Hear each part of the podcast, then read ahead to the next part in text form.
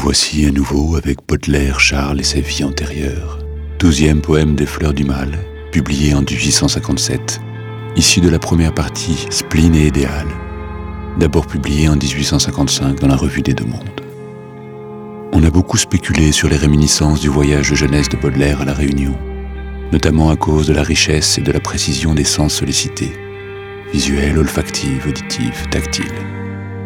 Comment être si juste sans avoir vécu pareille sensation Mais c'est sans compter le pouvoir de l'imagination excitée par l'immense culture de Charles. Et tout indique que ce voyage en sens inverse de l'idéal vers le spleen est d'abord, et une fois de plus, un rêve d'ailleurs. Un rêve d'ailleurs nourri d'influences littéraires, et en premier lieu celle de Théophile Gautier, qu'il établira lui-même dans la préface de l'édition posthume des Fleurs. L'extrait de son Mademoiselle de Maupin laisse peu de place au doute, je cite. Voici comme je me représente le bonheur suprême. C'est un grand bâtiment carré sans fenêtre au dehors, une grande cour entourée d'une colonnade de marbre blanc, au milieu une fontaine de cristal avec un jet de vif argent à la manière arabe. Des caisses d'orangers et de grenadiers posées alternativement, par là-dessus un ciel très bleu et un soleil très jaune.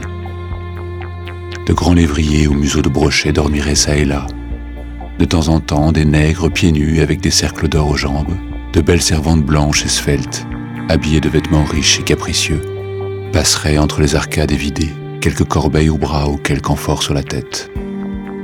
Moi, je serais là, immobile, silencieux, sous un dais magnifique, entouré de piles de carreaux, un grand lion privé sous mon coude, la gorge nue d'une jeune esclave sous mon pied en manière d'escabeau, et fumant de l'opium dans une pipe de jade. Et à jouer au jeu du demi-plagiat, on pourrait citer deux vers de Hugo dans La Fée et la Péri. Du mauresque alambrage et les frêles portiques, j'ai la grotte enchantée aux piliers basaltiques. En réalité, l'exotisme de la nonchalance orientale inspire à cette époque un pan entier de la littérature. Et pour projeter cette nature toute puissante, ordonnée par une architecture sacrée et polymorphe, Charles fait appel, plus encore qu'à sa gigantesque culture, à l'éternelle enfance qui sommeille en lui, et dont il fait le trait propre du génie. On songe aux mots de son ami Nerval dans le voyage en Orient, qui, après avoir parlé de tout ce bel univers qu'on s'est créé jeune par les lectures, par les tableaux et par les rêves, ajoute Le monde qui se compose ainsi dans la tête des enfants est si riche et si beau qu'on ne sait s'il est le résultat d'idées apprises ou si c'est un ressouvenir d'une existence antérieure et la géographie magique d'une planète inconnue. Charles croyait-il à la métempsychose et à la possibilité littérale d'une vie antérieure? C'est très peu probable de la part de ce chantre de la modernité revenu de bien des idéaux. Et la chute terrible, l'inaltérable et douloureux secret qui le fait languir même dans la plus douce des vies, laisse peu de place à la croyance réelle en d'authentiques paradis perdus. À moins que le spleen, cette peine qui ne connaît pas sa cause parce qu'elle existe en et pour elle-même, ne soit pas une maladie de la modernité, mais plutôt l'inaltérable et universelle douleur de l'enfance enfui, ce paradis magique et perdu qui n'appartient qu'à chacun, mais que nous partageons tous. Pour le reste, tous les anabacs de France vous parleront de l'équilibre du texte, de la richesse et de l'ampleur de la langue. Laissons le poème nous les dire lui-même.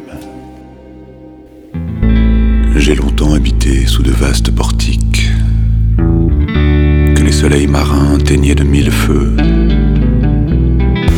que leurs grands piliers, droits et majestueux, rendaient pareil le soir aux grottes basaltiques.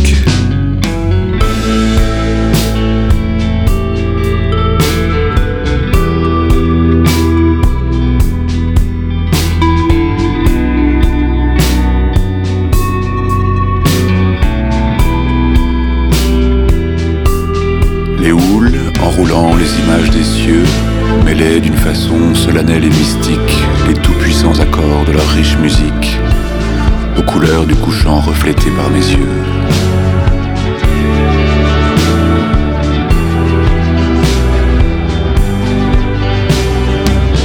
C'est là que j'ai vécu dans les voluptés calmes, au milieu de l'azur, des vagues, des splendeurs, et des esclaves nus tout imprégnés d'odeur, qui me rafraîchissaient le front avec des palmes, et dont l'unique soin était d'approfondir le secret douloureux qui me faisait languir.